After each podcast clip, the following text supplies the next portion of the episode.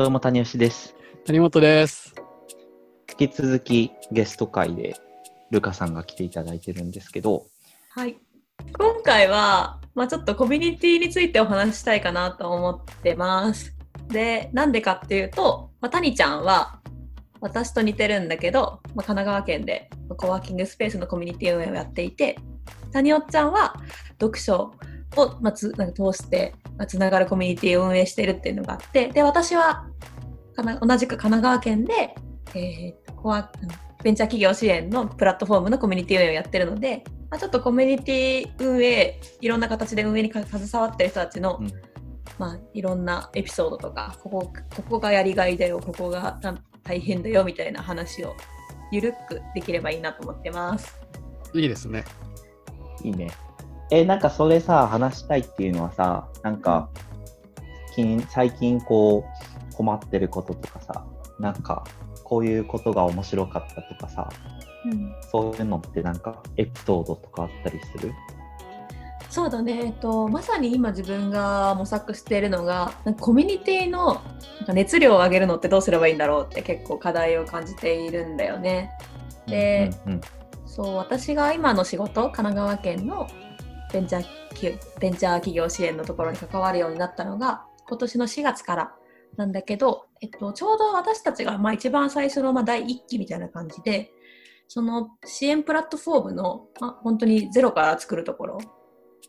なんですよ。うんでうん結構その人集めからそのコミュニティに関わってくれるベンチャー企業の経営者の方を集めたりとか、まあ、そもそものなんかそのオンライングループの、まあ、作成とかそういったところから着手していてなんだろうな。なんか、まあえっと、4月から14567、まあ、4ヶ月が過ぎてやっと形には少しずつなってきたけどなんかいまいちまだその皆さんが参加してる皆さんが安心していろいろ発信できるというかなんか Facebook のグループとかでもなんかめちゃくちゃいろんな投稿が飛び交うとかそういった状況にはあまり慣れてないかなっていうのを課題感と感じて感じてます。なので、まあ、ちょっとまとめるとなかなかそのコミュニティを作った箱を作ったはいいけれども参加者の、ね、熱量を上げるっていうことができてないかなっていうところに、まあ、申し訳なさとなんか課題感っていうのを感じてる。って感じかな。うーん。大変だよな、確かに。ね。しかもコロナのタイミングでね、なんか、あそうそう。それがあってなんか本来だったらなんか私もそのみなとみらいにみなとみらいの WeWork の中にその拠点があるんだけど、まあ、そこで結構どんどん交流していくっていうのがね意図としてもあったんだけどやっぱりいきなりコロナでその拠点オフラインの拠点をあんまり積極的に使うっていうのも言えないっていうのがあってなかなかその自然発生的な交流みたいのが生まれないっていうのがあるなって思ってます。自然発生的な交流っていうのは？そうだね。なんか、WeWork とかの拠点に来てもらえば、まあ、少なくとも私とかあの別の人とか、コミュニティ運営者のスタッフはいるわけで、まあそこであのまず絶対挨拶とかは生まれるし、まあ、私たちが例えばまあ A さんと B さんが来て、なんとなく A さんのやってることと B さんのやってることが、まあ、コラボレーションできそうだなとか、まあ、同じような目的を持ってそうだなとか思えば、まあ私たちがその場でつなげたり、なんかできるかなとかありますし、まあ私たちがいないとしても少なくともなんだろうなあそこに誰かいるなみたいな意識してなんか挨拶とかははあると思うんですよね。でうんやっぱりそういうオフラインのなんか拠点が、まあ、ないのでなんだろうななんか Facebook とかでもなんかあの人さ所属してるなっていうのは分かるけどいきなりなんか挨拶だけのやり取りとかって生まれにくいその Facebook グループ内でなんかお疲れみたいな 投稿とかって生まれにくいからなんかそういう、まあ、挨拶一つにしてもっていうのかななんか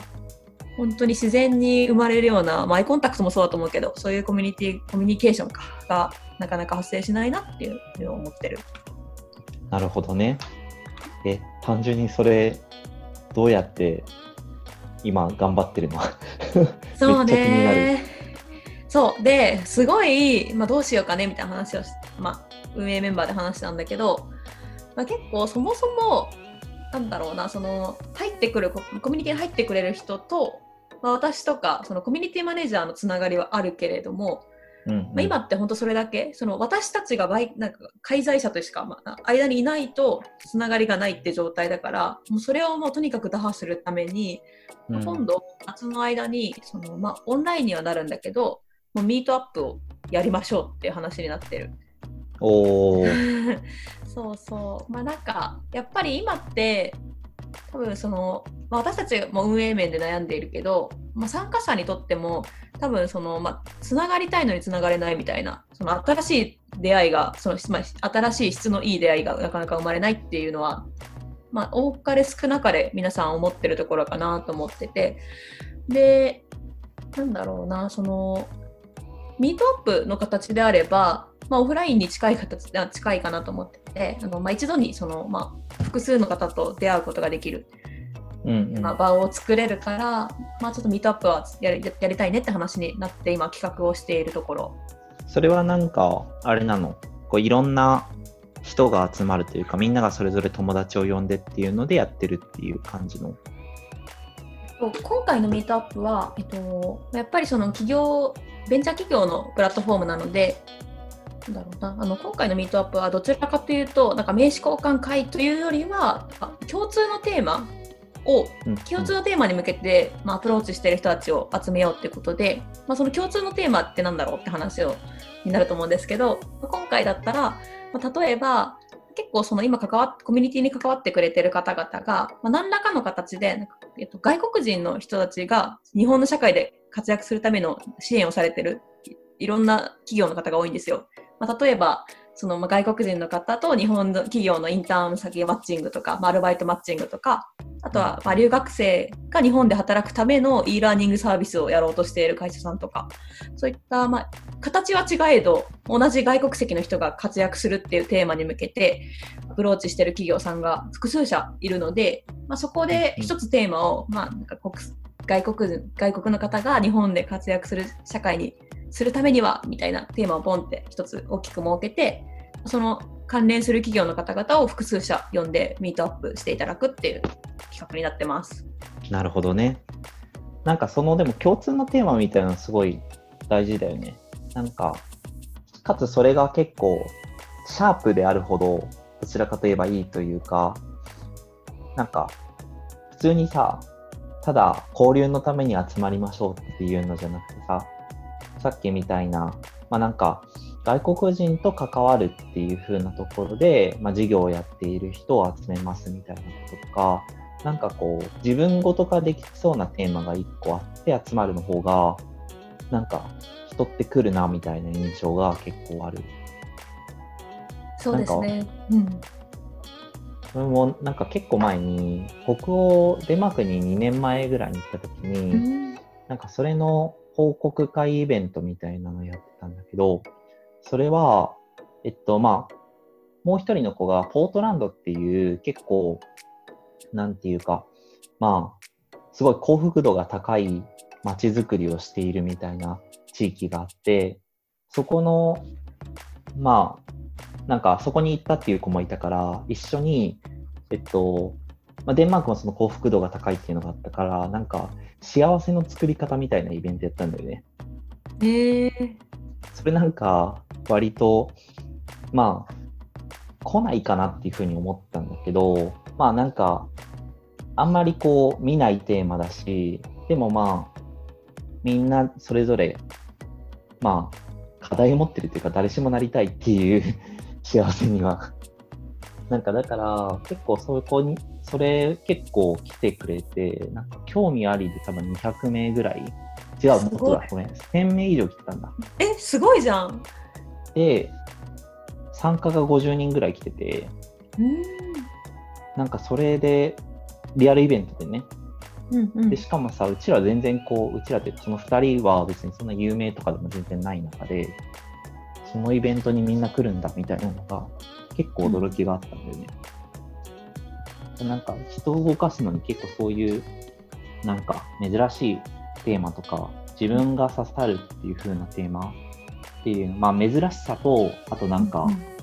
その人にとっての課題の深さみたいなのがすごいこう集まるために大事だなみたいなことを思ったりした。なるほどね。確かにうん自分ごと化っていうのは私も今回、まあ、着目していて、参加してる方々が、まあ、自分がやってる事業で、あのまあ、自分がそのそれぞれ外国人活躍っていう、まあ、テーマで皆さん事業を起こされてるんですけど、まあ、自分ごとで、まあ、自分も語れるし、他の人の考えも聞きたいみたいな感じで前のめりで参加してくれるといいなって思ってて、そういう形で、まあ、今回共通のテーマっていうのを設定したっていうのはあります。うん。なるほどね。なんか谷自分、うん。コワーキングの運営の仕事をしてるんですけど、うんなんか、でも、そのビジネスというか、その事業でのコラボレーションをゴールにおそらくししてるんですよね、それって、はい。最終的に。うん。あそこって結構、あ、すハードル高いなってずっと思ってて、必ずしも自分の事業に何かメリットがあるみたいなところだけをめがけて何かプラスのことが起起こそうと裏方がするのって結構結構難しいなんだろうなこう針に糸通すみたいな感じが自分の中で感覚的にしててうん。うん。だからそれが結構難しいなっていうのは分かってるから例えば単純にこ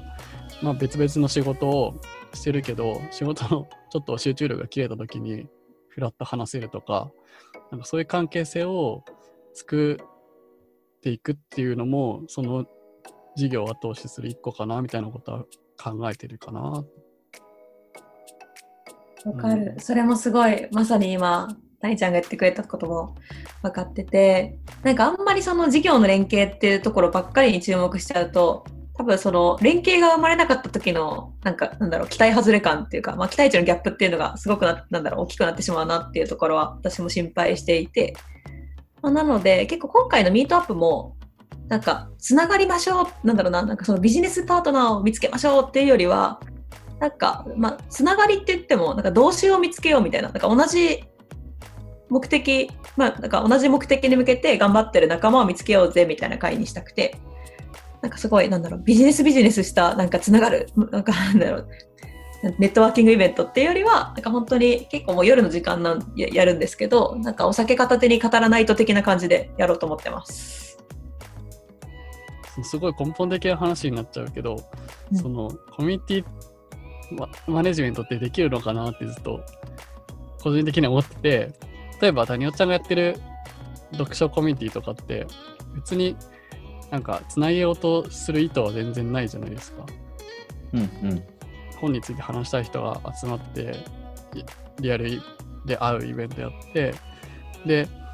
あの自然発生のコミュニケーションが生まれてなんかその開いてる人たちも知らないところで仲いい人たちができてたりするみたいな